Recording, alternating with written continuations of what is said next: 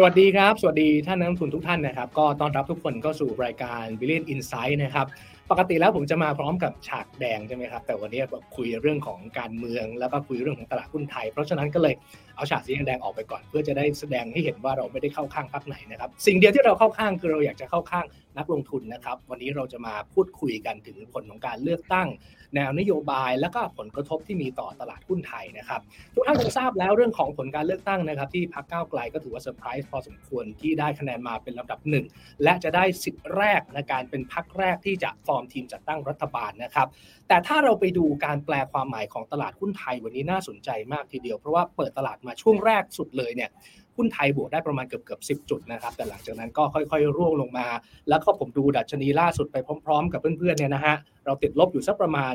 16-17 จุด และจุดที่แย่ที่สุดของวันลงไปถึง 20 จุดด้วย จากความกังวลเรื่องหนึ่งที่ถูกพูดถึงกันเยอะมากครับก็คือนโยบายของพรรคก้าวไกลเนี่ยอาจจะทำให้บรรดาบริษัทขนาดใหญ่ ซึ่งก็แน่นอนเป็นบริษัทใน SET Fifty บริษัทไซส์ใหญ่ๆของตลาดหุ้นไทยเนี่ย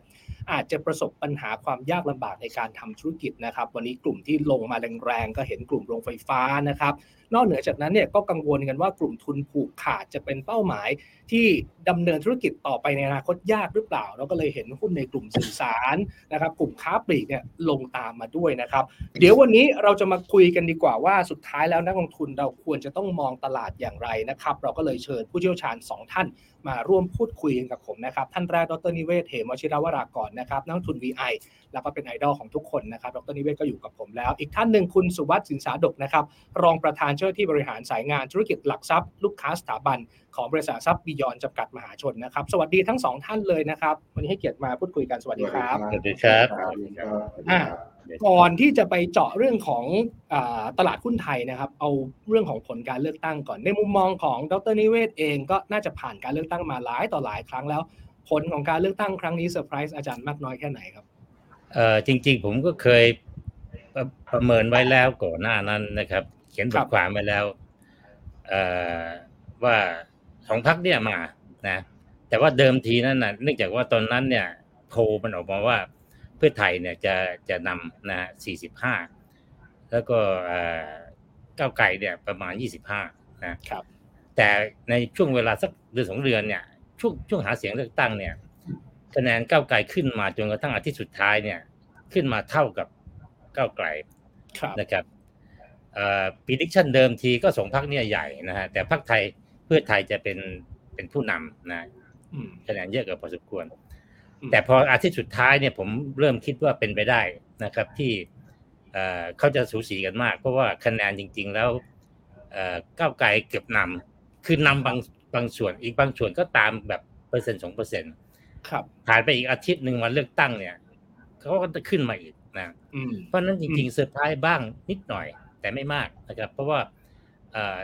โพลมันออกมาอย่างนั้นนะครับ แล้วโพลเนี่ยมันไม่หลอกหรอกนะถ้าคุณทำโพลแบบถูกถูกกฎถูกเกณฑ์เนี่ยนะด้วยนักวิชาการเนี่ยมันไม่หลอกนะก็คิดว่ามีเป็นไปได้เหมือนกันที่จะที่จะอะไร แต่ก็เซอร์ไพรส์เล็กน้อยนะครับ ไม่ไม่ถึงกับไม่เซอร์ไพรส์เพราะว่า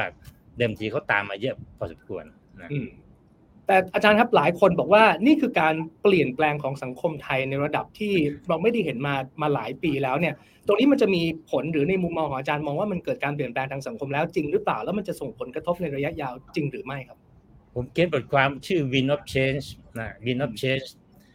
ประเทศไทยไส้หัน เมื่อครับเมื่อเกือบเดือนแล้วนะแล้วก็ predict ตรงเกือบทุกอย่างนะว่ามีสองพรรคใหญ่ที่เป็นฝ่ายเสรีนิยมประชาธิปไตย แล้วก็พรรคเอ่อที่เรียกว่า conservative เนี่ยอนุรักษ์นิยมเนี่ย จะมีอยู่แค่พรรคเดียวที่ได้คะแนนเสียงเกิน 50 เสียง ซึ่งมันตรงหมดเลยนะอืมและผมก็บอกว่าจริง ๆ ประเทศไทยกำลังจะเปลี่ยนเป็นอ่าซ้ายอ่อนๆนะคือสองพรรคเนี่ยนะอืมซึ่งมันก็ตรงนะครับ จริง ๆ ผมเรียนรู้จากประวัติศาสตร์นะของเอ่อเมื่อหลายสิบปีก่อนประมาณสักเกือบสามสิบประมาณสามสิบปีก่อน ในยุโรปตะวันออก ในโซเวียตรัสเซียเขาเกิดวิสิ่งที่เรียกว่า win of change win of change ที่มันคือมันเกิดการเปลี่ยนแปลงอย่างอย่างพลิกหน้ามือเป็นหลังมืออืมแล้วคนเนี่ยเปลี่ยนความคิดหมดเลย ระบบจะเผด็จการที่แน่นหนามากเป็นสังคมนิยมเป็นคอมมิวนิสต์พังหมดเลยครับโดยที่ไม่ต้องยิงปืนเลยนะคือความคิดของคนเปลี่ยน เพราะฉะนั้นพอความคิดของคนเปลี่ยนหมดปุ๊บเนี่ยระบบที่มีอยู่ก็ล่มสลาย นะเพราะเขาไม่เอาแล้ว คนส่วนใหญ่ไม่เอาแล้ว แม้แต่ทั้งกระทั่งผู้มีอำนาจคนที่ถือปืนที่คุมประเทศอยู่จำนวนมากก็ไม่เอาแล้วนะเขาก็เลยเปลี่ยนไงไม่ใช่ว่าเกิดไม่มีปัญหาที่รัสเซียเนี่ยที่โซเวียตเนี่ย ตอนที่เกิด Wind of Change นะมีการรัฐประหารนะครับ รัฐประหารเพื่อเพื่อต้านกระแสตรงนี้ ครับ แต่ไม่สำเร็จ เพราะว่าคนส่วนใหญ่เขาไม่เอาแล้วนะก็รัฐประหารก็พังถูกจับอะไรต่างๆ หลังจากนั้นเนี่ย Wind of Change นี่พัดมาทางยุโรปตะวันออกที่เป็นบริวารของโซเวียตทั้งหมดนะโดยที่ไม่ต้องยิงปืนกำแพงเบอร์ลินที่ว่ายิ่งใหญ่มีทหารป้องกันมีอะไรต่างๆนะสัมพันธมิตรมีอะไรต่างๆ ไม่สามารถจะทลายตรงนี้ได้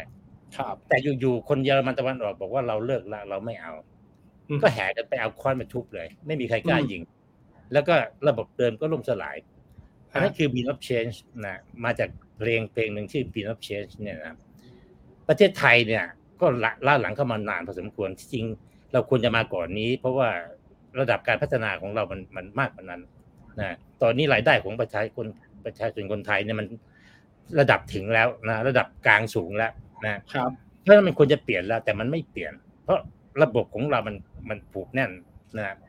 แต่ว่าตอนนี้มันมันทานไม่ไหวอะมันก็เลยเปลี่ยนเพ ราะฉะนั้นงานนี้เนี่ยเป็นงานที่ผมบอกว่าเจ็ดสิบปีที่ผมมีอายุมาเนี่ยไม่เคยเจอนะสมัยก่อนไม่ใช่มีไม่มีรุนแรงสิบสี่ตุลาหกตุลาพฤษภาธมินผ่านมาหมด แต่พวกนั้นน่ะเกิดชั่วคราว ไม่ใช่วินอ f เชนจ์คนยังไม่เปลี่ยนคนจำนวนน้อยเท่านั้นที่เปลี่ยน พวกพวกคนหนุ่มสาวพวกคนก้าวหน้าบางทีไม่ใช่หนุ่มสาวเนี่ยเป็นคนก้าวหน้า พยายามจะเปลี่ยนแล้วก็ถูกปราบแล้วก็จบไป แต่รอบนี้มันเป็นเหมือนกับ generation ใหม่เลย นะคนรุ่นใหม่ที่เขาได้รับรู้ความรู้ความอะไรเข้าใจเกี่ยวกับการปกครองอะไรต่างๆเขาเขาได้รับเต็มๆจากระบบอินเทอร์เน็ต social media เพราะนั้นเขาก็เขาก็ไม่ยอมรับของเก่า ของเก่าก็ใส่หัวเขาไม่ได้ เพราะว่าเราป้องกันอินเทอร์เน็ตไม่ได้จะเขารับรู้จนกระทั่งทั้งหมดเลยคนรุ่นใหม่ทั้งหมดเปลี่ยนหมด แล้วนับวันจะเพิ่มขึ้นเพิ่มขึ้น ที่จริงผมเห็นวินนับเชนตั้งแต่สมัยคุณชาติชาติแล้ว ที่เป็นผู้ว่ากทมเนี่ยนั่นคือวินนับเชนที่คนแบบงงไปหมดว่าเกิดอะไรขึ้น แต่ผมบอกเลยว่านั่นแหละคือวินนับเชนนะผมเขียนบทความไว้ด้วยนะครับนะก็ก็เป็นอย่างนี้พอเกิดพอถึงอีกผ่านมาอีกสองปี ปีปีนึงไม่ถึงปี ไม่ถึงสองปีปีนึงก็เกิดเนี่ยเลือกตั้งใหญ่ ซึ่งก็ก็เป็นแบบเดียวกัน คือ win not change ครับ เปลี่ยนโดยที่ว่าคุณงงอะนะทีนี้ทีนี้ทีนี้ผมพักตรงนี้ไว้ก่อนว่า อันนี้คือเกิด win not change มันไม่กลับไป มันจะเปลี่ยนไปแบบค่อนข้างถาวรแต่ในกระบวนการเปลี่ยนยังไม่แน่ ยังจะมีอุปสรรคอาจจะมีรัฐประหารอีกอะไร แต่มันจะไม่เหมือนเดิมอ๋อโอเคประหารขึ้นมาก็ไม่สำเร็จอ่าเอาอย่างนี้ดีกว่านะอ่าได้เบื้องต้น เบื้องต้นประมาณนี้แต่ผมย้ำทุกท่านนะครับ วันนี้เราไม่ได้มาวิเคราะห์เรื่องการเมืองนะครับ เรามาจะมาวิเคราะห์ตลาดหุ้นแต่ ถ้าเราจะวิเคราะห์ตลาดหุ้นให้ได้เนี่ย เราก็ต้องเข้าใจกระแสการเปลี่ยนแปลงของสังคมก่อน ผมถามพี่หมูคำถามเดียวกันเนี่ยแหละครับรู้สึกยังไงบ้างกับการเลือกตั้ง แล้วถ้ามองมาที่ตลาดหุ้นเนี่ยตลาดมันตอบรับในเชิงที่ดัชนีปรับตัวลงไปอยู่พอสมควรนะพี่หมูมองยังไงบ้างครับผมว่ามันเป็นการเปลี่ยนแปลงที่ชัดเจนว่านะครับ ตลาดหุ้นเนี่ยจริงๆ หลาย ๆ คนก็มองอยู่แล้วว่ามันคือตลาดตรงๆส่วนใหญ่เขาก็มองเป็นตลาดนายทุนนะหลาย ๆ คนก็จะพูด ถ้าเป็นอเมริกาเราก็พูด Wall Street อะไรอย่างนี้ใช่ไหมครับ ครับเราของเราก็เป็นรัชดาสตรีทนะฮะเพราะเราก็อยู่บนรัชดานะครับสิ่งที่ชัดเจนเนี่ยก็คือว่านะที่วันนี้หุ้นลงเนี่ยเพราะหลายคนมองว่านโยบายพรรคก้าวไกลเนี่ย มีหลายข้อนะฮะที่ทำให้เกิดความเสี่ยงดีกว่าครับ กับการเติบโตนะก็การทำอะไรนะหรือแม้แต่นะครับสิ่งที่มีอยู่หรือสิ่งที่เคยมีเนี่ยมันอาจจะถูกกระทบหมดเลยครับอย่างเช่นอะไรครับไฟฟ้าอาจจะถูกแก้นะครับสัญญาอาจจะถูกลดค่าไฟนะครับ อาจจะถูกตัดตอนหรือว่าลดการเติบโต อันนี้อันนี้แกเป็นทางการเขาก็ปัด นะครับแล้วก็เรื่องอื่นๆอย่างเช่นว่ากฎหมายการแข่งขันอย่างเงี้ยเขาก็พูดเลยว่าเขาอยากจะแก้กฎหมายการแข่งขัน อันนี้ก็ตรงนะฮะว่าโอ้มันมันครอบคลุมอะไรครับครอบคลุมทั้งคอมที่เมื่อกี้ที่เราประเกิดในรายต้นรายการนะครับ ก็เรื่อง commerce นะฮะไฟฟ้าสื่อสารเนี่ยหมดนะฮะเพราะว่าการแข่งขันส่วนใหญ่มันก็จะเป็นประมาณนี้นะครับ แล้วก็จะมีเรื่องของ การทำให้มันเท่ากันแล้วกันนะผมเรียกว่า เพราะว่าวันนี้ wind of change ชัดเจนนะว่าสีส้มที่ที่ที่โหล้นหลังขนาดนี้เนี่ยทุกภาคนะเรียกว่าทุกภาคเลยนะครับ มันมันเป็นกระแสที่ผมคิดว่ามันคงต้องมารอบที่แล้วอาจจะยังไม่ชัดอย่างนี้นะครับแต่รอบนี้ชัดมากแล้วก็ประเทศไทยต้องการการเปลี่ยนแปลง แล้ววันนี้เปลี่ยนจริง เพียงแต่ว่าจะเปลี่ยนแล้วมันเป็นยังไงนั่นอีกเรื่องหนึ่งนะเปลี่ยนแล้วดีไม่ดีก็ต้องมาดูกันนะครับนั้นผมสรุปว่าอย่างนี้แล้วกันนะครับว่า ผมมองในตัวผมนะ ผมมองบวกสเต็ปแรกก่อน แต่ผมบวกแบบกลางๆหน่อยอะไรเงี้ยเพราะผมมองว่าบวกเพราะว่าการเมืองเก่าๆเดิมๆเนี่ยมันวนมันวนอยู่อย่างเงี้ยไม่รู้กี่สิบปีละมันก็ไม่เปลี่ยนนะครับนะแล้วก็มีอันเนี้ยมีสีส้มเนี่ยพรรคก้าไกลเนี่ยมาเนี่ยครับ ต้องสังเกตดูนะครับว่าสสที่มาเนี่ยเรียกว่าเราแทบไม่รู้จักอะใช่ใช่ใครก็ไม่รู้ว่านะแม้แต่อย่างคนที่ชนะคุณวันเนาะอย่างเงี้ยเป็นต้นเนี่ยเราก็ไม่รู้จักเลยคือใครอะไรเงี้ยคือมันคือคนที่เราไม่คุ้นเคยเลยนะแล้วล้มยักษ์ล้มอะไรเนี่ยโอ้ล้มกันเยอะแยะไปหมดนะครับจำไม่ได้รู้กี่ล้มนะรอบเนี้ยอันนี้ก็น่าสนใจนะครับ ว่าคนต้องการการเปลี่ยนแปลงจริง ๆ นะแล้วที่สำคัญคือไม่ไม่ใช่แค่เด็กด้วย คือหลายคนอาจจะบอกว่าไอ้สีส้มที่พักเด็กเลือกใช่ไหมจริงๆผมว่าอาจจะไม่ใช่เหมือนกันนะจริงอาจจะไปถึงคนกลางระดับกลางระดับอะไรขึ้นไปเนาะและส่วนใหญ่ผมเห็นเนี่ยทั้งบ้านเลือกอะไรแบบนี้ผมไม่ได้บอกว่าดีหรือไม่ดีนะครับ ผมแค่บอกว่ามันคือการเปลี่ยนแปลงนะครับ ที่ไปสู่สิ่งที่ ไม่เคยเกิดขึ้นในประเทศไทยแล้วกัน ผมสรุปอย่างนี้แล้วกันนะครับว่าซึ่งมันก็จะมีผลแน่ ๆ ต่อธุรกิจ ซึ่งธุรกิจส่วนหนึ่งก็จะถูกลิสต์อยู่ในตลาดนะครับ ครับโอเคได้งั้นผมรบกวนพี่หมูนิดนึงนะครับ เสียงพี่หมูอาจจะค่อนข้างกล้องเดี๋ยวเดี๋ยวเดี๋ยวผู้ฟังอาจจะฟังค่อนข้างลำบากถ้าถ้าพอจะมีหูฟังผมรบกวนนิดหนึ่งนะครับ เดี๋ยวผมกลับไปคุยกับที่อาจารย์นิเวศก่อนเมื่อสักครู่เนี่ยเกริ่นไว้เรื่องของ Wind of Change ซึ่งตอนนี้ กระแสแห่งการเปลี่ยนแปลงสายลมแห่งการเปลี่ยนแปลงมันเกิดขึ้นแล้ว แล้วอย่างที่พี่หมูบอกอาจารย์เห็นด้วยไหมครับว่า มันจะต้องมีธุรกิจใหญ่ ๆ บางธุรกิจเนี่ยที่ถูกกระทบ แล้วก็จะทำธุรกิจยากขึ้นมีกำไรยากขึ้นแน่นอน อย่างที่อย่างที่พี่หมูบอกอาจารย์เห็นด้วยไหมครับ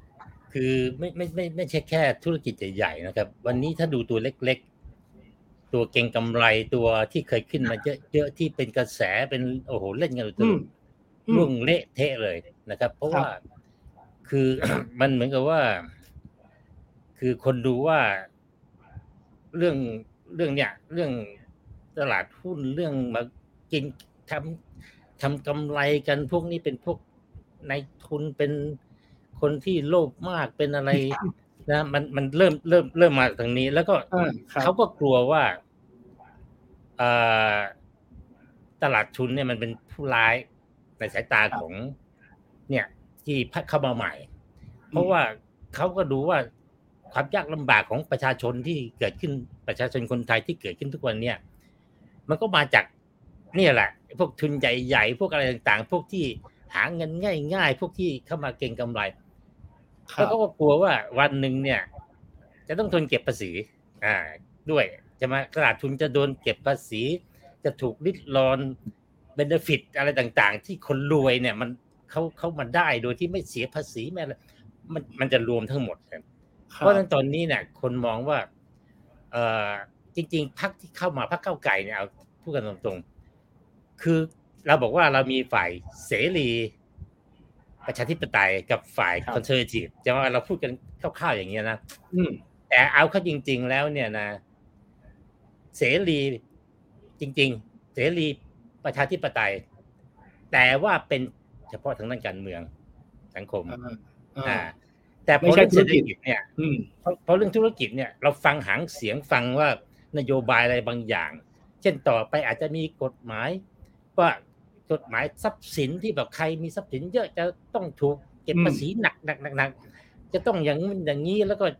นอกจากนั้นก็จะมีเขาเรียกว่าอะไรอ่าสวัสดิการแบบครับครอบคลุมเลย แล้วก็จะ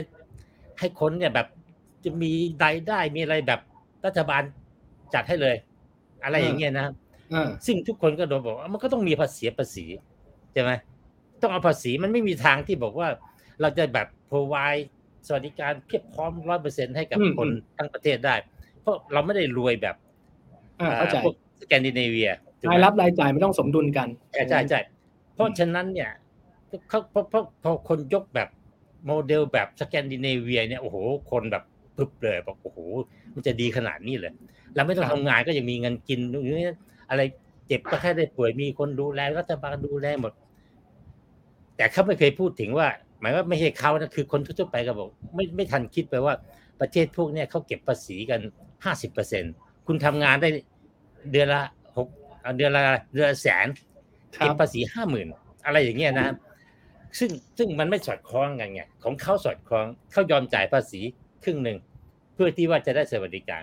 นี่เป็นตัวอย่าง เพราะฉะนั้นที่บอกว่าเสรีทั้งด้านอะไรต่างๆนี่คือการการเมืองสังคม พวก LGBT อะไรโอเคเสรี พวกการปกครองไม่มีการกดขี่ไม่มีการจับไม่มีการอะไรเปิดอิสระ แต่ทางด้านเศรษฐกิจเนี่ย ภาพของเก้าไก่เนี่ยต้องยอมรับว่ามีภาพตรงนี้อยู่ มีภาพว่า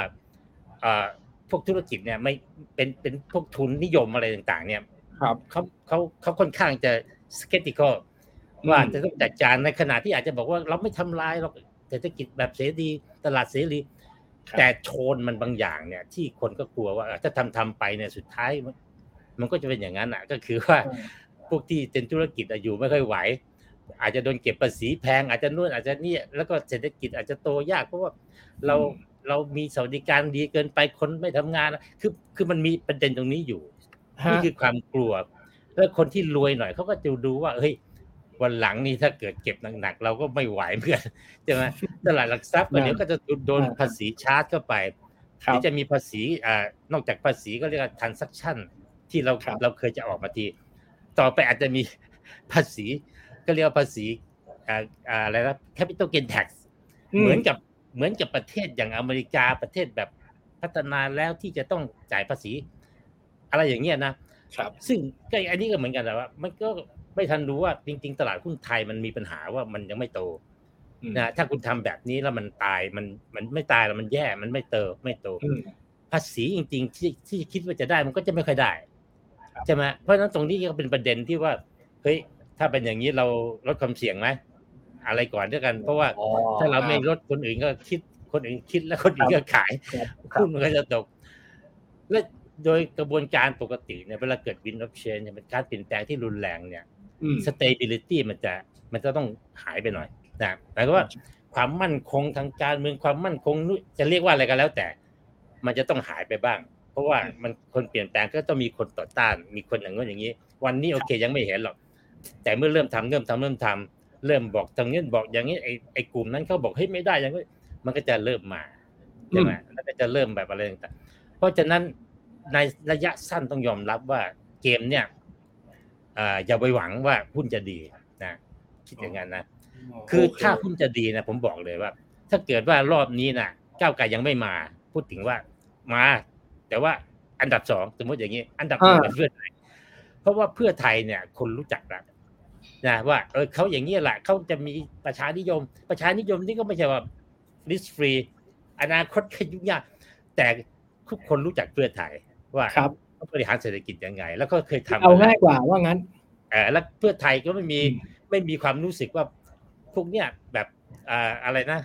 จะมาปราบทุนนิยมจะมาจัดการ เพราะว่าในด้านนึงเขาบอกพวกนี้แหละธุรกิจใหญ่ เพราะฉะนั้นไม่ทำลายแน่เพราะว่าเขาเป็น แต่ก้าวไกลเนี่ย คนยังไม่รู้จัก ไม่เคยทำแล้วก็หมายก็ว่าเขาก็ไม่ได้ไปเกี่ยวข้องกับธุรกิจใหญ่ แต่อันนั้นก็เป็นเหตุที่ทำให้เขาพอปูล่ามาเพราะคนชอบมาเพราะเหมือนกับเขาเหมือนกับชาวบ้านโอเคได้คือเรา จะไม่ได้มาวิพากษ์วิจารณ์นโยบายของของก้าวไกลนะครับเพราะผมเชื่อว่าทุกคนเนี่ยมีเจตนาอยู่แล้วที่จะให้เศรษฐกิจและประเทศชาติของเราเจริญเติบโต แต่วันนี้เราก็จะต้องมาวิเคราะห์กันว่านโยบายนั้นมันจะกระทบกับตลาดหุ้นอย่างไร เพราะว่าเราก็ต้องยอมรับว่ามีคนส่วนหนึ่งที่เป็นนักลงทุน แล้วเขาจะได้รับผลกระทบจากการเปลี่ยนแปลงในครั้งนี้เนี่ยนะครับเราจะได้มองให้มันรอบด้านมากยิ่งขึ้น ผมกลับไปถามพี่หมูบ้าง specific ลงไปกับหุ้นที่ลงเยอะๆในวันนี้ กลุ่มที่ลงเยอะมากคือกลุ่มโรงไฟฟ้า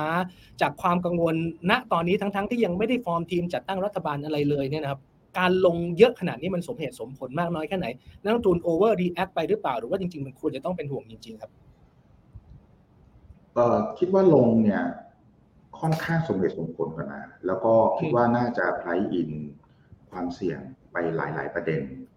จะหมดหรือยังเนี่ยอาจจะต้องดูอีกทีหนึ่งแต่ผมเพราะว่าเรายังไม่เห็นความชัดเจน ที่ผมกล่าวเช่นนี้ก็อย่างนี้ครับว่านโยบายโดยเฉพาะไฟฟ้านะครับของพรรคก้าวไกลเนี่ยชัดเจนเขาเขาพูดอยู่สี่ห้าประเด็นใหญ่นะครับรบประเด็นที่หนึ่งคือลดไฟฟ้าทันที 0.7 สตางค์จุด0.7บาทนะครับบาทเจ็ดสิบสตางค์ครับก็ซึ่งก็ถือว่าเยอะ70สตางค์นะตรงนี้มันก็จะทำให้ราคาขายไฟ โดยเฉพาะของ SPP โรงไฟฟ้าขนาดเล็กที่ขายในนิคมใช่ไหมครับ โดนเยอะนะเพราะว่าตัวเองเนี่ยเพิ่งเพิ่งเรียกว่าฟื้นตัวเนาะจากจากการขาดทุนเมื่อปีที่แล้ว เพราะว่าราคาต้นทุนแก๊สเนี่ยมันขึ้นมาศาลแต่ว่าราคาไฟเนี่ยขึ้นน้อยนี่ขนาดขึ้นน้อยนะครับประชาชนก็ยังบอกแพงนะจริงๆนะเพราะฉะนั้นนี่ต้องบอกว่าถ้าลงเนี่ยแน่นอนครับมาจินก็จะหดอีกในด้านนี้ก็จะเป็นเรื่องแรกที่ทำให้เกิดดาวไซด์ซึ่งส่วนใหญ่ผมประเมินว่า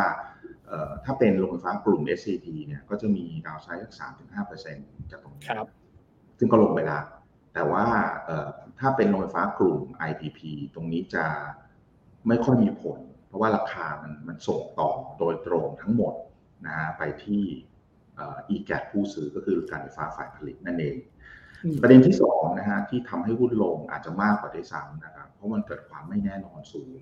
ประเด็นแรกนี่ยังไม่นอนนะฮะหมายความว่าเออเจ็ดสิบตังค์ก็เจ็ดสิบตังค์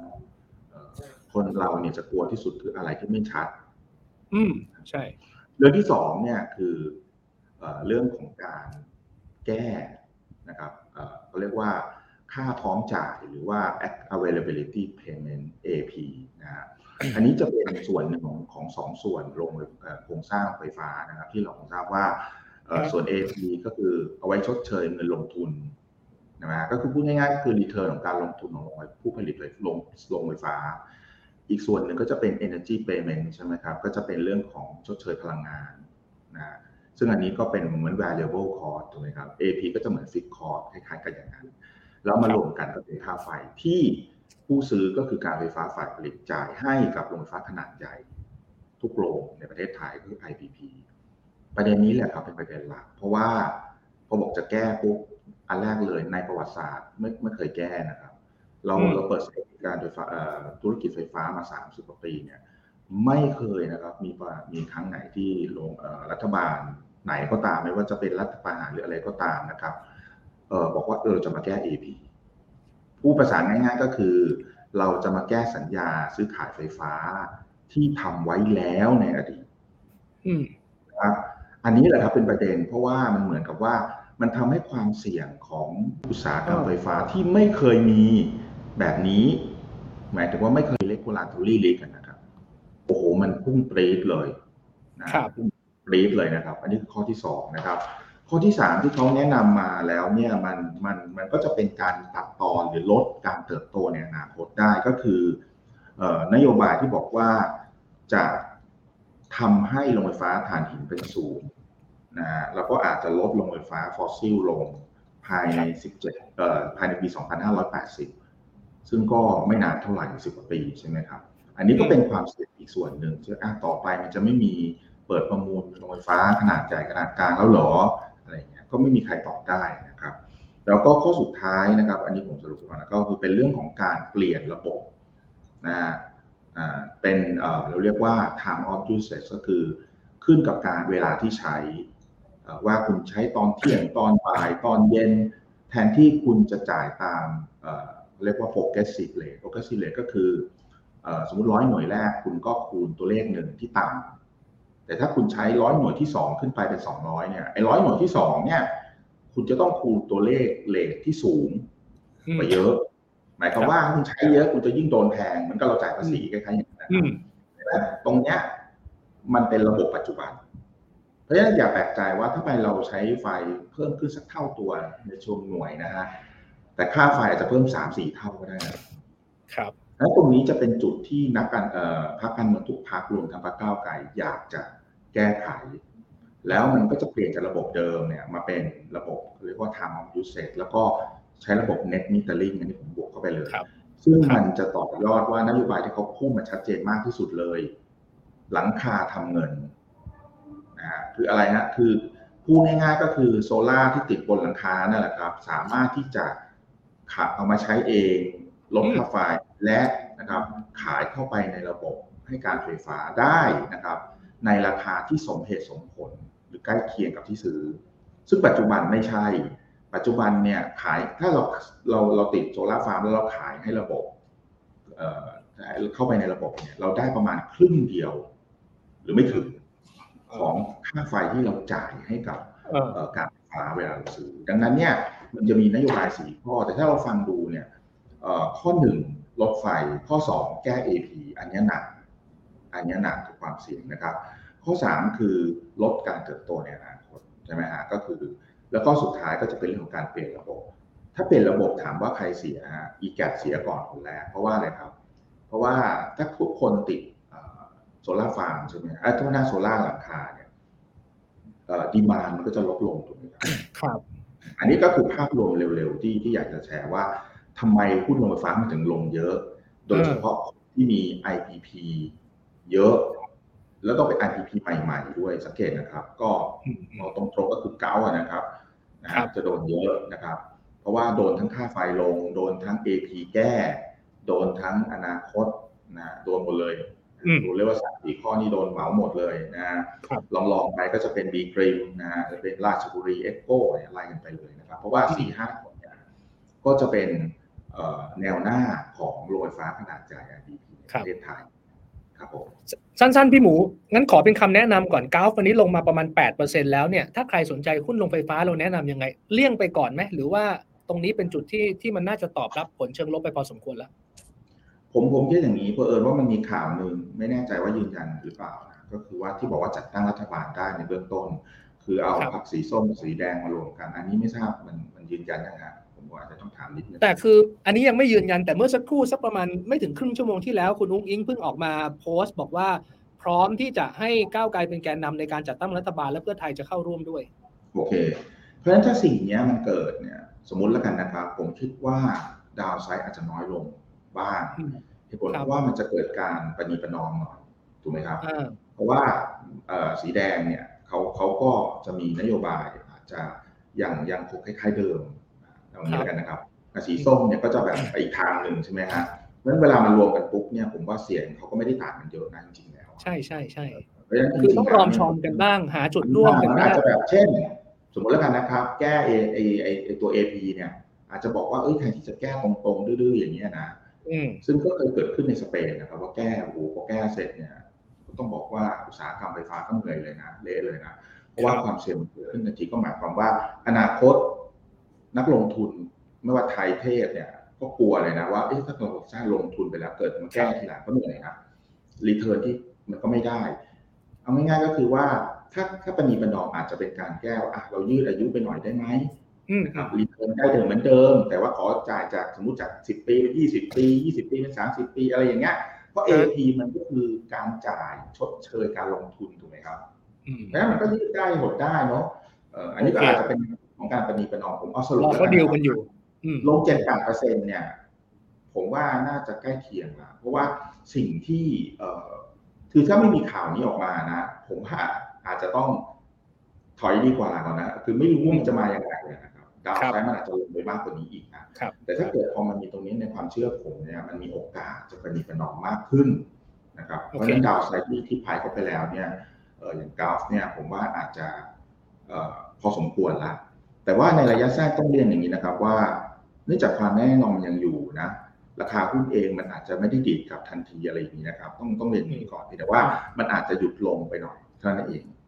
ครับ โอเคได้ครับงั้นผมกลับไปที่อาจารย์นิเวศบ้างนะครับ ให้อาจารย์รอครู่ใหญ่เลยทีเดียว กลุ่มที่อาจารย์ถนัดสันทัดมาก่อนหน้านี้ก็เป็นหนึ่งในกลุ่มที่ปรับตัวลง อาจจะไม่ได้ลงเท่าโรงไฟฟ้าก็คือกลุ่มอืมค้าปลีกเนี่ยก็ลงเหมือนกันนะครับ ตัวใหญ่ๆที่เขามองว่าเออมันก็ผูกขาด หรือแม้กระทั่งกลุ่มสื่อสารนี่ก็ลงหนักพอสมควร อาจารย์มองว่า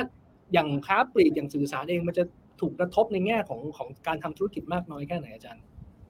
เอ่อคือจริงๆต้องเข้าเข้าใจอย่างนี้ครับว่ามันไม่เหมือนกันทุกตัวนะ ครับค้าปลีกจริง ๆ เนี่ยคู่แข่งเยอะนะ แล้วก็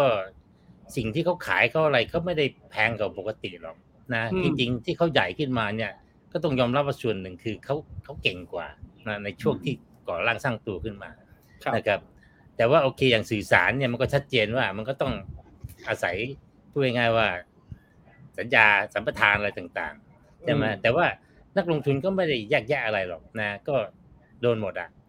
เพียงแต่ว่าถ้าดูโดยฟันดัมเ n นทัลแล้วจริง ๆ อย่างที่บอกตะกี้บอกว่าเอ่อ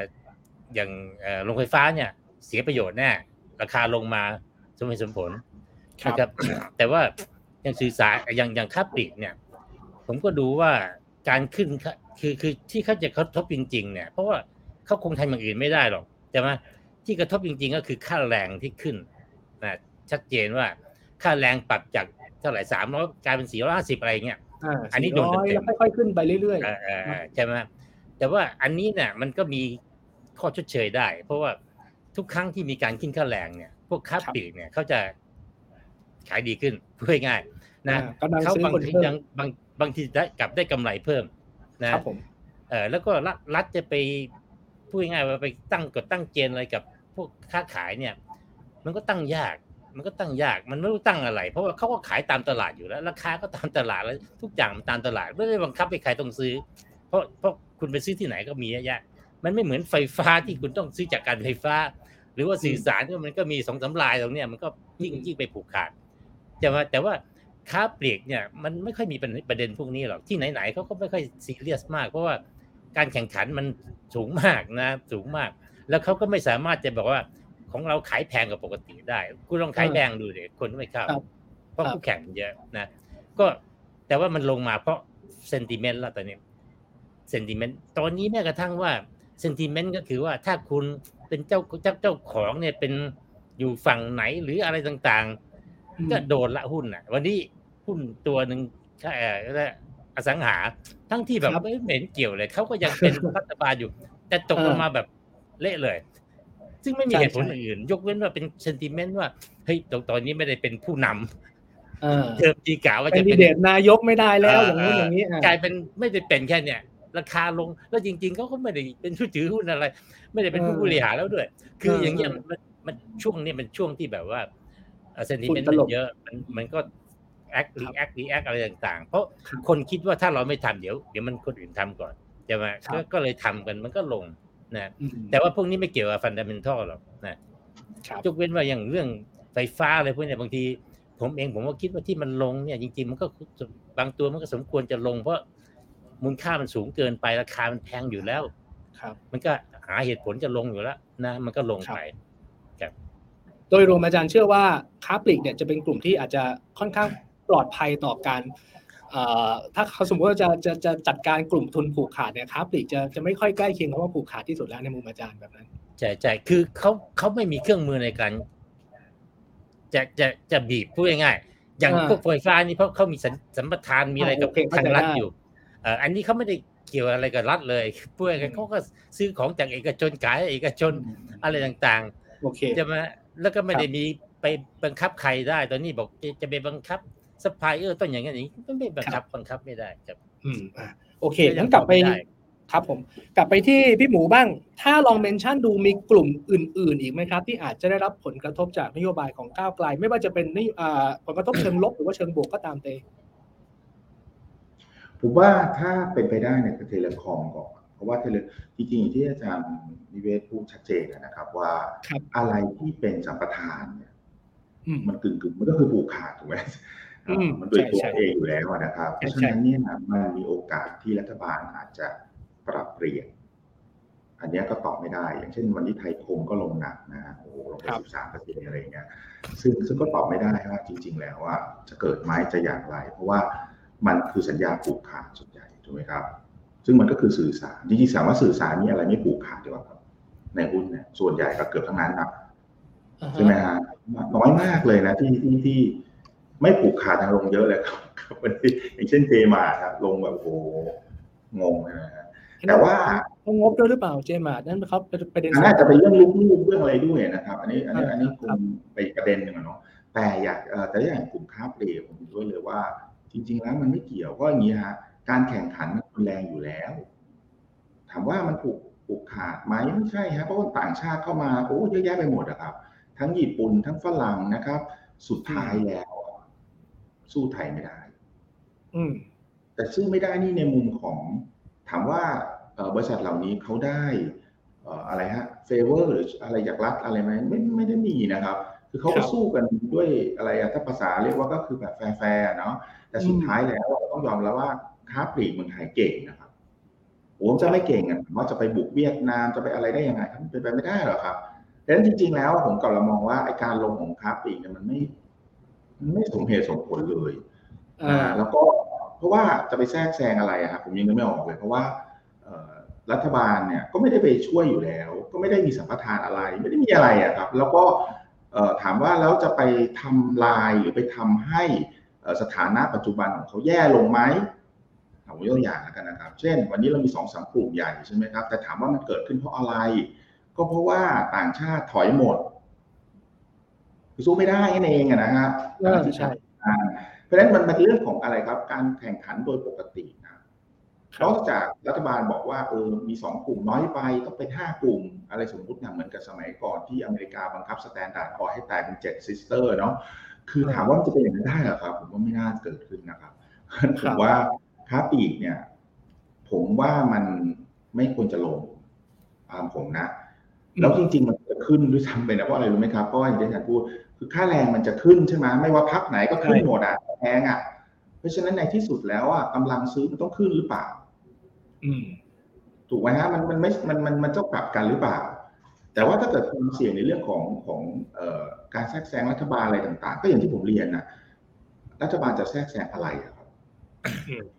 คือมันไม่มีทีนะครับเพราะว่าจริง ๆ แล้วเขาเก่งด้วยตัวเขาเองเขาไม่ได้แบบเขาได้โอกาสถูกขาดมาเขาจึงได้กำไรเยอะ ไม่มีเลย ไม่ไม่ใช่เลยไม่เกี่ยวเลยนะครับ แต่ว่าถ้าเป็นเรื่องของการเอามารวมกันแต่งสื่อสารเนี่ยเช่นเบอร์สองกับเบอร์สามที่รวมกัน อันนี้ผมผมไอก็ไม่ทราบนะว่าเออมันมันจะไปขนาดนั้นได้จริงหรอเพราะว่า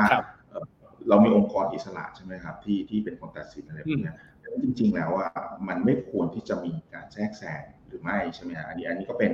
จุดหนึ่งที่ผมคิดว่าต้องต้องมาตีความกัน แต่ว่าในแนวของผมว่า ไม่น่าจะเข้าไปถึงขนาดนั้นได้นะอะไรที่ตัดสินไปแล้วเนี่ยก็ก็ผมผมมองนะโอกาสเสี่ยงก็น้อยลง แต่ก็ไม่กล้าพูดว่าไม่มีนะครับ เพราะว่าถ้าเป็นอย่างนั้นจริงเนี่ย PPA หรือสัญญาซื้อขายไฟฟ้าเนี่ยมันไม่ควรจะถูกแก้ AP ใช่ไหมถ้าถ้าถ้าเป็นจริงนะเพราะนั้นก็เลยตอนนี้ก็ต้องบอกว่ายอมรับนะครับว่าความเสี่ยงของกลุ่มทุนผูกขาดมากขึ้น แต่จริงๆอะแหมก็ไม่อยากจะพูดว่า โลกมันมันเลวร้ายขนาดนั้นเลยเหรอเขาสีส้มเขาไม่ใช่สีแดงในตลาดมาแดงหมดเลยเนี่ยคือจริง ๆ แล้วอะมันไม่ใช่จริง ๆ มันมีภาคดีด้วยเนาะถ้าเร็วๆมันก็จะมีภาค EV มีภาค SME ทุกต่างๆพวกนี้มันก็จะส่งผลให้ค้าปลีกดี ส่งผลให้ท่องเที่ยวก็จะดีขึ้นอะไรต่าง ๆ ผมว่าโดยในระยะแล้วมันก็มีดีมีเสียมีบวกมีลบมันไม่ใช่ขาวดำเป็นสีหลายสีเนาะครับผม เห็นด้วยครับเห็นด้วยครับ ก็คือกลับไปถามอาจารย์นิเวศครับ คือณตอนนี้เนี่ยมันเป็นแค่ความกังวลในความไม่ชัดเจนความไม่แน่นอนที่นักทุนกังวลล่วงหน้าไปก่อน แต่ถ้าเราไปดูเสียงจริง ๆ ก้าวไกลเองเขาก็มีสักประมาณร้อยห้าสิบอย่างที่พี่หมูเกริ่นไปเมื่อสักครู่ในการจะออกกฎหมายแล้วแล้วเป็นไปอย่างที่เขาหาเสียงไว้ทั้งหมดเลยเนี่ยมันก็ยังเป็นไปได้ค่อนข้างยากนะครับ อาจารย์มองยังไงบ้าง เรื่องนี้ตลาดกังวลเกินไปหรือเปล่า แล้วถ้าในฐานะนักลงทุนที่มีประสบการณ์อาจารย์ต้องมองยังไงครับ แนะนำหน่อยครับ คือคือเนื่องจากว่าไม่เคยเจอไงเขาไม่เคยมีมีประวัติว่าเป็นยังไงไงคนก็คาดการไม่ถูกนะคาดการไม่ถูกว่าเฮ้ยมาถึงแล้วเขาจะแบบรุนแรงขนาดไหนหรือทำอะไรขนาดไหน จริง ๆ สุดท้ายจะบอกไม่มีอะไรหรอกเขาก็พิจารณาไปเรื่อยๆ แล้วก็โอเคก็มีบ้างที่บอกว่าอ้าวสกัดทุนผูกขาด ซึ่งบางเหตุบางบางอันมันก็ justify นะมันมันควร เพราะว่าจริง ๆ บ้านเรา เปิดโอกาสให้มันผูกขันมากเกินไป อันนี้ก็มีไม่ใช่ไม่มีมันอาจจะเป็นสิ่งที่ดีก็ได้ แต่ตลาดหุ้นมันเขาเขาไม่คิดอย่างนั้น ตลาดหุ้นเนี่ย ถ้ามีอะไรที่เกิดความเสี่ยงเขาเขาเขาขอถอนตัวออกก่อนเข้าใจไหมมันเป็นลักษณะอย่างนั้นเข้ามาจริงๆเขาจะบอกว่าเฮ้ยเขาไม่ทำขนาดที่คุณคิดแล้วเขาไม่ได้สุดโต่งขนาดนั้นเขาก็ดูเป็นเคสดูเป็นอะไรต่างๆแต่ว่าแต่ว่าช่วยไม่ได้ไงก็ก็ sentiment ออกมาเป็นอย่างนี้ ตลาดก็ react อย่างนี้ครับ ก็เป็นหน้าที่พวกเรานักลงทุนนะว่า เอ้ย เราคิดว่ามันลงเกินไปป่ะ แต่ว่า sentiment มันลงเกินไป แต่ว่าของจริงอาจจะไม่ใช่อย่างนี้ เราก็ไปซื้อจะมา อันนี้ก็แล้วแต่คนพิจารณากัน แต่ว่าแม้กระทั่งพวกบริษัทพลังงานจริง ๆ เอาเข้าจริงๆเขาบอกว่าส่วนใหญ่เขาล็อกไปตั้งเยอะแยะแล้วนะไอ้ของใหม่คุณจะไปอะไรเขาก็ไม่แคร์มากเพราะตอนนี้ตลาดไอ้ตลาดพลังงานไทยมันก็ไม่เติบโตอยู่แล้ว มันเหลือเฟืออยู่แล้ว แค่หยุดเขาก็ไปโตเมืองนอก ที่จริงเขาก็ไปโตเมืองนอกอยู่แล้ว มันก็อาจจะไม่เป็นไรไงแต่ว่าคนกลัวไงคนกลัวเกินไงช่วยไม่ได้ นี่เป็นโอกาสสำหรับคนที่แบบกล้าแล้ววิเคราะห์ถูกว่าเฮ้ยเขาเขาไม่รุนแรงขนาดนั้น แต่เขามีเหตุมีผลอะไรต่างๆก็ทำให้มันดีขึ้น และพูดตรงๆอะถ้าทำให้ดีขึ้นเนี่ย ในที่สุดในระยะยาวมันก็ดี ต่อไปเนี่ย มันก็จะไม่มีแบบประเภทโผล่ขึ้นมามีอะไรแบบโอ้ให้เบนฟิตเต็มเลย ให้สัมปทานที่แบบกำไรเละเลยใช่ไหม รุ่นใหม่บอกว่าต่อไปนี้ไม่มีอย่าหวัง สมัยก่อนคุณทำได้เพราะอย่างนั้นอย่างนี้สมัยนี้เลิก ก็เป็นผลดีนะจริง ๆ อะเพราะว่าชาวบ้านจะได้ใช้พลังงานถูกลงมาหน่อย เพราะว่ามันไม่มีลีกไม่มีอะไรที่ต้องต้องไปชดเชยไปอะไรใช่ไหมเพราะนั้นจริงๆในระยะยาวเนี่ย อาจจะเป็นผลดีอะแต่ในระยะสั้นๆนี่อย่างที่ว่าเนี่ย ความไม่แน่นอนมันสูงแล้วตลาดหุ้นเนี่ยมันไม่ชอบ ตลาดหุ้นก็ไม่ชอบเราเรื่องพวกเนี้ยเฮ้ยโผล่มาอย่างนั้นอย่างนี้นะ นะนี่ก็เป็นอะไรซึ่งก็ต้องจับตาดูกันต่อไปว่าเป็นยังไง แล้วอีกประเด็นอีกประเด็นหนึ่งก็คือว่า เราต้องเข้าใจว่าจริง ๆ อะก้าวไกลเขาเขามีเสียงมากกว่า เพื่อไทยแค่สิบเสียงเองใช่ไหมคือไม่สามารถที่จะทำอะไรแบบเคาะแล้วก็ทำได้ทำได้ทุกอย่าง มันก็ต้องต้องคอมเพลมไพร์ต้องอะไรหลายๆอย่าง ครับนะเพราะนั้นก็อันนี้ก็ต้องดูกันต่อไปอะคือว่าที่จริงนะ ถ้าเพื่อไทยเขาเขาเป็นเบอร์หนึ่งเนี่ยเรื่อง ตลาดหุ้นจะไม่เป็นแบบนี้ ตลาดหุ้นจะบอกว่าโอ้ดีดีเพราะว่าด้านหนึ่งเนี่ย ทางด้านเศรษฐกิจเนี่ยเขาเขารู้ละเพื่อไทยคือพฤติกรรมแบบไหนทำอะไรยังไงเขารู้แต่ไม่เคยทำมาก่อน ส่วนก้าวไก่เนี่ยเขาก็ดีทั้งด้านเกี่ยวกับสังคมการเมืองเขาเป็นลดอะไรต่างๆ จะปฏิรูประบบยุติธรรมอะไรต่างๆ ซึ่งมันมันก็ดีใช่ไหมอะไรต่างๆ เนี่ย แต่มันตอนนี้มันกลายเป็นแบบนี้มันก็เลยตลาดก็เลยงงอะนะครับ แล้วผมเรียนถามอาจารย์ตรงๆเอ้ยจากสถานการณ์ตอนนี้อาจารย์ปรับพอร์ตการลงทุนของตนเองไหมครับ ไม่หรอกไม่หรอกผมปกติวันที่มีอะไรรุนแรงรุนแรงเนี่ย ตกแรงๆอะไร ผมไม่สนใจ ขึ้นแรงๆตกแรงๆนี่ผมจะอยู่เฉยๆเพราะอันนี้คือพวกของเซนติเมนต์พวกความรู้สึกทั้งนั้นน่ะ ในระยะยาวแล้วหุ้นเดี๋ยวมันก็จะกลับมาที่พื้นฐาน ผมก็ถือไปเรื่อยๆ ไม่ทำอะไรนะ แล้วถ้ามองไปยาวจริงๆ อย่าง win of change ที่อาจารย์บอก ซึ่งตอนเนี้ยอะโอเค อาจารย์อาจจะมองว่าถ้าเปรียบเทียบไปแล้วเพื่อไทยในระยะสั้นตลาดจะไม่ผันผวนเท่านี้ แต่ตอนเนี้ยก้าวไกลมาเป็นเบอร์หนึ่งแล้วนี่คือสิ่งเป็นแฟกต์ที่เกิดขึ้นแล้วเนี่ยแล้วถ้าคาดหวัง win of change ในอนาคตเนี่ยถ้าประเทศไทยเราเราสามารถเติบโตขึ้นมาได้จริงๆเนี่ยตลาดหุ้นในระยะยาวเอาเป็นสมมติ 5 ปี 10 ปีข้างหน้าอาจารย์มองว่ามันจะเติบโตไปได้อีกมากน้อยแค่ไหน คืออย่างน้อยมีความหวังนะ คือพูดตามตรงนะ ถ้าประเทศไทยไม่เปลี่ยนเนี่ย มันไม่มีความหวังไงมันอาจจะแบบว่าเฮ้ยมันก็ไปเรื่อยๆของมันอะ ไม่ได้แย่ไม่ได้อะไรมาก แต่ว่ามันค่อยๆซึมดาวไปเรื่อยๆ ไม่มีนวัตกรรมใหม่ ๆ ไม่มีอะไรอะ แต่คุณก็ซึมซึมซึมมันก็ในระยะยาวเราเราบอกว่าไม่ไหวอะแบบนี้จะมาอย่างเงี้ยต้องถอนหมดละเพราะว่ามีแต่ค่อยๆลงค่อยๆลงแต่ถ้ามีโคบมีการเปลี่ยนแปลงเนี่ย มันอาจจะ change for the better คือตอนแรกๆเนี่ยมันวุ่นวายวุ่นวายละ แต่หลังจากนั้นถ้าบอกว่าเฮ้ยตอนนี้เขาบริหารได้ดีนะเรื่องเศรษฐกิจเรื่องอะไรเรื่องการการเมืองเรื่องอะไรต่าง ๆ มันดีขึ้นเนี่ย ต่างชาติก็ยอมมาลงทุนมาอะไรจะมาสามารถจะไปเจรจาการค้ากับนู่นนี่เศรษฐกิจมันโตขึ้นมาเพิ่มขึ้นจะมาจากสองเปอร์เซ็นต์สามเปอร์เซ็นต์กลายเป็นเพิ่มอีกเปอร์เซ็นต์หนึ่งมันก็มันก็ทำให้หุ้นมันดีขึ้นเยอะนะทีนี้ถ้าเรามองยาวเนี่ย ผมไม่ได้บอกว่าดีแน่นะอีกสิบปีแต่อย่างน้อยมีความหวังว่ามันมีโอกาสเปลี่ยนให้ดีขึ้นนะ ไม่นั้นเนี่ยมันไม่รู้จะลงทุนอะไรไงเพราะมัน down หมด ทั้งเสียก็เลยเป็นเหตุผลที่อาจารย์ไปเวียดนามก่อนหน้านี้ใช่ไหมแล้วตอนนี้พอเริ่มมีโฮแล้วมี plan จะเอาเงินกลับจากเวียดนามกับเมืองไทยเพิ่มเติมไหมยังยังยังไม่ตัดสินใจเพราะเรายังไม่รู้ไงว่าตอนนี้ change for the better แน่นอนแล้วใช่ไหมเออโอเคได้ใช่ไหมโดยเฉพาะเศรษฐกิจใช่ไหมคือคือผมเชื่อว่าเรื่องอื่นเนี่ยเรื่องสังคมเรื่องการเมืองมันน่าจะดีขึ้น ชัดเจนไม่ค่อยมีอะไร แต่เรื่องเศรษฐกิจเนี่ยยังไม่แน่ใจครับ โอเคได้ เดี๋ยวรอดูกันต่อไปนะครับ แล้วก็ผมว่าเชื่อว่าทุกคนก็คิดเหมือนกันแหละครับ เราก็อยากให้ประเทศเราดีขึ้นนะครับ ซึ่งการเปลี่ยนแปลงอาจจะต้องมีคนเสียสละในช่วงเบื้องต้นบ้าง แต่เชื่อว่าโดยรวมแล้วประเทศก็น่าจะได้กันหมดนะฮะกลับไปถามพี่หมูครับ ถ้าขอเป็นคำแนะนำช่วงนี้กับตลาดหุ้นที่มันผันผวน ผมว่าหลายคนก็ผิดหวังนะ คือหลายคนคิดว่าเลือกตั้งเสร็จแล้วหุ้นไทยน่าจะขึ้นใหญ่ๆ สักรอบหนึ่งแต่ปรากฏว่าตอนนี้มันทำนิวโลลงไปเรื่อยๆแต่ตอนนี้ลงมา 23-24 จุดแล้ว พี่หมูแนะนำนักลงทุนยังไงบ้างครับ ผมว่าในในมุมของผมนะผมคิดว่าช่วงสั้นเนี่ยความเสี่ยงมีแน่นอน แต่ว่าผมว่าภายในไม่กี่เดือนข้างหน้ามันจะค่อยๆคลี่คลายนะครับ แล้วก็ความเสี่ยงไม่น่ารุนแรงด้วยการที่ว่าหนึ่งเเราได้สันธามติมาชัดเจนนะผมว่าหลายอย่างไม่ว่าจะเกิดจากความเสี่ยงอื่น ๆ ที่เราคิดว่ามันอาจจะเคยเกิดขึ้นเนี่ยผมว่ามันไม่เร็วหรอกนะจะต้องใช้เวลาถ้ามี ถ้าไม่มีก็อีกเรื่องหนึ่งนะครับ อันที่สองครับก็จะเป็นเรื่องของการที่เอ่อการที่มีพรรคเสียงข้างมากเนี่ยซึ่งเราไม่ได้เห็นมานานแล้วฮะเอ่อถ้าถ้าถ้าเกิดเอ่อจะทำอะไรเนี่ยผมว่ามันจะเป็นการเดินหน้าที่ง่ายกว่าพรรคก่อนการเอ่อรัฐบาลก่อนหน้าใช่ไหมครับที่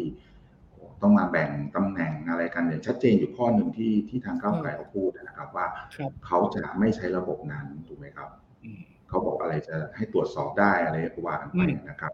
ซึ่งอันเนี้ยก็เลยรอผมก็จับตารอดูเหมือนกันว่ามันมันจะออกมาหน้าตายังไงเหมือนกันนะครับ ว่าเอ๊ะมันจะจับมันจะมาระบบไหน อันนี้แต่มันก็เป็นข้อดีนะ เพราะว่ามันจะโปร่งใสขึ้นถึงมันจะไม่โปร่งแสงก็ยังดีนะครับ อันที่สามเนี่ยก็ผมมองในแง่บวกก่อนนะเออก็คือว่าเออสิ่งที่เรากลัวๆกันเนี่ยอย่างที่ผมพูดในต้นนะเออถ้าถ้าถ้าถ้าส้มอย่างเดียวเนี่ยโอ้โหมันก็ตอบยากนะ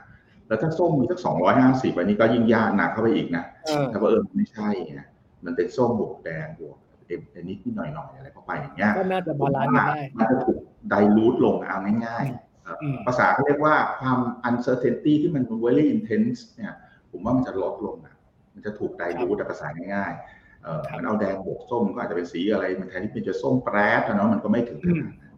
เพราะฉะนั้นเนี่ยเนี่ยมันมันเราเราแต่เราแต่ละแน่นอนอะนักลงทุนอะ เห็นอย่างนี้ปุ๊บเราก็ต้องคิดแปรไว้ก่อนนะเออเราก็เลยหนีกันอย่างเงี้ยนะครับ แล้วก็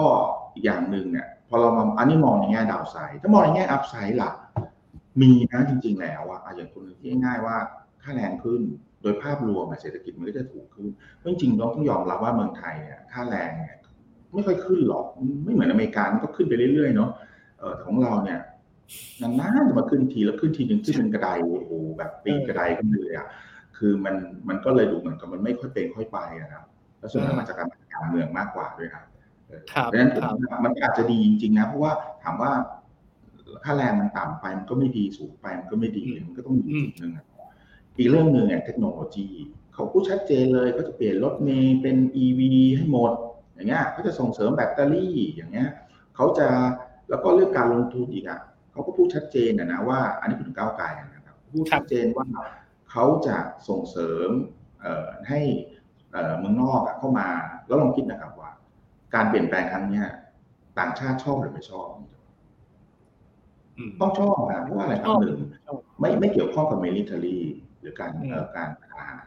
อันที่สองคือมีการเปลี่ยนแปลงแล้วคนที่มานำเนี่ย อย่างน้อยน้อยที่สุดเนี่ยเขาก็มีความรู้ความสามารถของเขานะ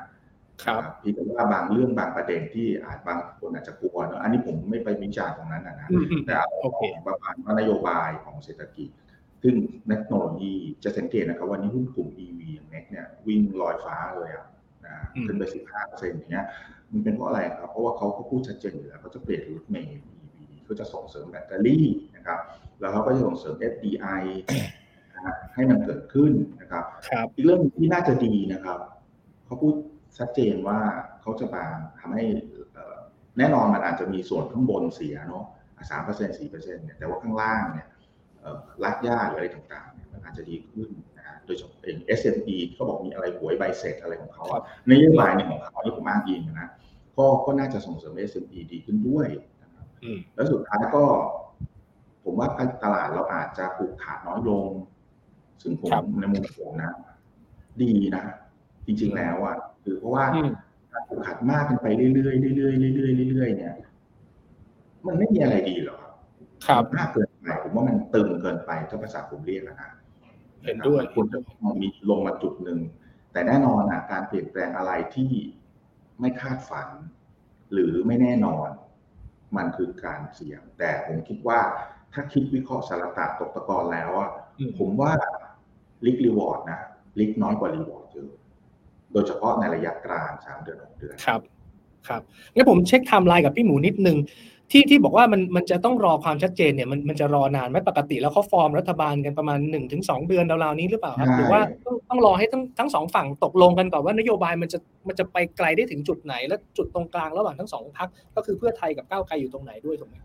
ผมว่าถ้าตั้งรัฐบาลได้นะครับ ก็มาดูใครเป็นรัฐมนตรีอันที่หนึ่งอันที่สองก็คือเพราะว่ามันก็เกี่ยวข้องเนาะตอนนี้นะครับ อันที่สองก็คือผมว่านโยบายต่างๆที่ออกมาเนี่ย ผมเชื่อของผมนะว่ามันคงไม่สุดขั้วขนาดนั้นนะสังเกตนะครับนักการเมืองส่วนใหญ่เนี่ยเราเคยเห็นว่าบอกอย่างหนึ่งแต่ถึงเวลาจริง ๆ ไม่ได้ทำขนาดนั้นหรอกครับ ครับ เพราะว่าในในเชิงกลไกมันทำไม่ได้ เช่นอ่าร้อยห้าสิบคุณจะเสนออันนี้คุณผ่านได้ไหมอะไม่ได้หรอกยาก คือยกเว้นคุณจะต้องคอมโพมไ์ใช่ไหม ก็ต้องต่อรองกัน เรื่องนี้ฉันยอมเรื่องนั้นเธอยอมแบบนั้นอ่า คุณบอกคุณจะยกเลิกหรือคุณจะเปลี่ยนมาเป็นแค่ยาอย่างเดียวอะไรอย่างเงี้ย ซึ่งอ่าซึ่งมันก็ต้องมาคุยกันว่าเออมันมันมันมันมันเปลี่ยนยังไงอะไรอย่างเงี้ยผมก็ยกตัวอย่างไปซึ่งอันนั้นก็เป็นประเด็นที่เขาชี้เอาเป็นว่า ผมว่าสามสี่เดือนน่ะ เราเห็นว่ารัฐบาลเขาเริ่มฟอร์มแล้ว แล้วก็แบบออกนโยบายบางอย่างออกมาครับแล้วผมก็เชื่อนะว่ารัฐบาลเนี่ยอย่างก้าวไกลเนี่ยเขาเป็นมือใหม่ใช่ไหมเอ่อเออ มือใหม่มือใหม่หัดปกครองใช่ไหมดังนั้นเนี่ยเขาเขาคงต้องพิสูจน์ตัวเองเยอะ ดังนั้นเนี่ยทุกคนต้องจับตาเขาอย่างสุดริมทิ่มประตูอะว่าไอ้ที่พูดมาเนี่ยทำได้จริงหรือเปล่า ดังนั้นเนี่ยผมว่าทุกสเต็ปที่เขาเดินเนี่ย ครับ มันต้องเรียกว่าเขาต้องคิดอะนะครับ แล้วก็สสที่เขามีทั้งหมดเนี่ย ก็ต้องเรียกว่าเป็นมือใหม่มือส่วนใหญ่เลยนะเออครับผมคิดว่าในสิ่งเหล่านี้มันจะเป็นการลดทอนความเสี่ยง เป็นการเร่งอัพไซด์ผมผมมองอย่างนั้นนะเอออเพราะว่าถ้าเขาทำไม่ได้ ผมว่ารอบหน้าก็ไม่ต้องคุยแล้วครับยากแล้วเขาก็จะกลับมาวนลูปเดิมว่าคนอื่นก็จะมาซัดเขาเหมือนเดิมอะนะเหมือนที่เขาซัดคนอื่นอะผมแค่นั้นแหละมันคือสิ่งที่มันอาจจะเกิดดังนั้นโดยโดยโดยบทสรุปผมว่าสามเดือนหกเดือนเนี่ยเราน่าจะเห็นแล้วครับ แล้วก็ครับน่าจะเป็นบวกมากกว่าลบครับ อ่าโอเค วันนี้มีคนมาจอยกับเราเยอะเลยนะครับ มีเพื่อนๆอ่าดูไลฟ์สดของเราอยู่นี่สามพันกว่าเกือบเกือบสี่พันคนเลยนะครับ อาจารย์ครับทิ้งท้ายกันสักหน่อยนะครับ เราขอเวลาอาจารย์ไม่ถึงแค่สี่โมงเย็นนะครับ อาจารย์มีอะไรอยากฝากไปยังนักลงทุนเพิ่มเติมเชิญเลยครับ ในโอกาสที่ Win of Change มาแล้วเราก็ต้องปรับตัวด้วยเช่นกันครับ คือผมนักลงทุนระยะยาว ผมคิดว่า fundamentally เนี่ย มันดีขึ้นนะประเทศไทยนะชัดเจนครับความรู้สึกนะ ว่าถ้า งวดนี้ไม่เปลี่ยนนะ ความรู้สึกผมคือประเทศไทยจบนะอืมอ่า จบคือมันมันคงไม่มีทางที่จะปรับขึ้นไปได้ เพราะถ้าคุณยังทำอย่างเดิมไปเรื่อยๆเราเห็นว่าเกือบสิบปีเนี่ยนะแล้วมันมีแต่ดาวไปเรื่อยๆไงอย่างน้อยตอนนี้มันมีความหวัง แต่ว่าในระยะสั้น ๆ เนี่ยแน่นอนอะ คือนักลงทุนมันมีหลากหลาย แล้วหลายคนมันคิดไปก่อนละว่าเดี๋ยวอืมคนจะต้องต้องอ่าอะไรลดความเสี่ยงลดความเสี่ยง เราต้องทำก่อนใช่ไหมครับพอหลังจาก เรียบร้อยแล้วทีเนี้ยมันก็จะเริ่มมาคำนึงถึงฟันดัมเบลทัลว่าไอ้ยหุ้นมันลงมาแบบนี้มันคุ้มไหมอะไรไหมใช่ไหมแล้วเขาจะทำขนาดไหนอะไรต่างๆ มันก็จะเริ่มออกมา แล้วอย่างที่ว่าเนี่ยเขาไม่ใช่เป็นพักแบบสแลนสไลด์สองร้อยห้าสิบอะไร ไม่ใช่ใช่ไหมเขาไม่ได้สามารถทำได้ทุกอย่าง เพราะฉะนั้นมันก็ต้องฟังคนนู้นคนนี้ แล้วถ้าถ้าเขาทำแล้วมันมันเป็นผลเสียเนี่ยวันหนึ่งเขาก็ต้องโดนโหวตเอาออกไปเหมือนกันนะครับเพราะฉะนั้นเขาก็ต้องสร้างผลงานที่ที่ ทุกคนยอมรับนะเพราะฉะนั้นใจผมว่านี่ยังเป็นเรื่องระยะสั้น อย่าไปกลัวเกินเหตุนะอ่าก็เราก็แอคไปตามฟันดัมเบลทัลดูจากกิจการของเราเลยว่าเฮ้ยถ้าเขากิจการของเราแบบเนี้ยมันอย่างน้อยได้เท่านั้นเท่านี้ ราคาขนาดนั้นเอ่อในระยะยาวยังไงก็คุ้มเนี่ย เราก็ถือไป หรือเข้าไปซื้อก็แล้วแต่นะอันนี้ครับก็จะเป็นอะไรที่ และทุกครั้งก็เป็นอย่างนี้นะอืมพอแล้วเกิดความไม่แน่นอนสูงเนี่ย ก็มันจะเกิดอย่างนี้ยแหละ แล้วก็เป็นโอกาส ทุกครั้งนะครับครับพี่หมูทิ้งท้ายให้พวกเราหน่อยครับ มีอะไรอยากจะฝากเพิ่มเติมเชิญเลยครับก็อยากจะสรุปนี้ครับว่าอเมริกาเขามีดาวโจนส์นะผมว่าเรามีดาวกระโจน คือช่วงที่ผ่านมาเราลงลงลงเอลองลงลงไปพูดเลย แต่ตอนเนี้ยมันเกิดการเปลี่ยนแปลง แน่นอนครับการเปลี่ยนแปลงเนี่ยレスปอนแรกคนเนี่ยลงถูกไหมครับเพราะทุกคนไม่ชอบการเปลี่ยนแปลงอ่าแต่ใช่จริงๆไม่ใช่ ถามว่าถ้าทุกคนไม่ชอบการเปลี่ยนแปลงใครจะไปโหวตให้สีส้มนะผมถามจริงอืผมไม่ได้บอกว่าพักอะไรนะเอ่อแต่ก็ไม่ใช่พักผ่อนนะครับ แล้วเชื่อผมเถอะว่าประเทศไทยจะดีขึ้น จริงๆผมก็มองว่ามีอนาคตมากขึ้นจริง ๆ นะเพราะว่าครับโอ้คือถ้าไม่เปลี่ยนเนี่ย ผมก็นึกไม่ออกอ้าวแล้วมันจะมีอะไรดีขึ้นอะอืมก็เหมือนเดิมนะฮะแล้วก็จริง ๆ อย่างที่ผมผมเห็นหลาย ๆ เรื่องที่ผมเรียงให้ท่านสี่ห้าหกเรื่องเนี่ยเป็นอัพไซด์เนี่ย มันมาจากนโยบายที่เขาพูดนะไม่ใช่ที่ผมคิดเองนะเพราะฉะนั้นถ้าเขาแค่ทำให้มันได้สักส่วนหนึ่งส่วนใหญ่เนี่ยผมว่าประเทศไทยก็ไปได้ดีแล้วครับ และอย่างที่ผม ต้องต้องบอกว่ามองเป็นบวกอีกเรื่องหนึ่งคืออะไรรู้ไหมครับ บุคลากรสังเกตนะครับ บุคลากรรอบเนี้ย ไม่ว่าจะเป็นสีส้มหรือสีแดงเนี่ยครับผมว่าความสามารถชัดเจนเพราะเขาไม่ได้ได้มาจากการที่เขา เอ่อเป็นคนเก่าแก่แล้วกันนะผมใช้คำว่าอย่างนี้นะเออใช่เราก็คงทราบใช่ไอ้ระบบนั้นเนี่ยมันคือระบบอุปถัมภ์จริงๆเอ่อเราจะเจอจากตามงานศพงานบวชงานวัดใช่ไหมซึ่งสิ่งเหล่านี้มันไม่ใช่ระบบปัจจุบัน ซึ่งผมดีใจนะว่ามันมันถูกเปลี่ยนได้จริงอะมันครัเกืบอบเกือบจะถอนรากของโคนผมว่ามันก็น่าติดตามนะครับ นะฮะพี่แต่ว่าอย่าลืมความเสี่ยงนะครับ ความเสี่ยงไม่ใช่การลงทุนอย่างเดียว เรื่องอื่นๆ จริง ๆ มันมีความเสี่ยงหลายบางประเด็นที่เรา เราทั้งเราทั้งหมดไม่ได้คุยถึงเนาะเออซึ่งอันนั้นก็ก็อาจจะต้องติดตามอีกทีหนึ่งครับผมอ่าโอเคได้ วันนี้ผมเชื่อว่าเราได้ไอเดีย แล้วก็แน่นอนได้ความหวังกันเยอะนะครับ คือคือแน่นอนหลักการเปลี่ยนแปลงมันเกิดขึ้นแล้ว ตั้งแต่เมื่อวานนี้ผลการเลือกตั้งก็บอกชัดเจน แล้วว่าคนไทยจำนวนไม่น้อยทีเดียวที่อยากเห็นการเปลี่ยนแปลง และในอนาคตอ่า ทั้งสองท่านก็มองตรงกันนะครับว่าเปลี่ยนตอนนี้ก็ดีแล้วเพื่อเพิ่มศักยภาพของประเทศ แต่ช่วงแรก ๆ ของการเปลี่ยนมันอาจจะมีการตกใจยังมีความผันผวนปั่นป่วน ซึ่งเป็นเรื่องปกติของการเปลี่ยนแปลงอยู่แล้วเนี่ยนะครับ แล้วก็มองระยะกลางถึงยาวก็แล้วกันอย่างที่ทั้งสองท่านแนะนำเอาไว้นะครับแล้วก็อย่าลืมมองความเสี่ยง แล้วก็ปรับพอร์ตให้เหมาะสมด้วย วันนี้ขอบพระคุณทั้งสองท่านเลยนะครับทั้งอาจารย์นิเวศน์และพี่หมูสุวัฒน์นะครับขอบพระคุณครับขอบคุณครับขอบคุณอาจารย์ครับขอบคุณครับวันนี้เราคุยกันสนุกมากนะครับ มีแฟนๆ มาร่วมติดตามไลฟ์กันเยอะเลยนะครับ ยังไงถ้าชื่นชอบและเห็นว่าเป็นประโยชน์นะครับ ก็ฝากกดไลค์ กดแชร์กันด้วย วันนี้เวลาเวลาหมดแล้วนะครับ ลากันไปก่อน สวัสดีครับ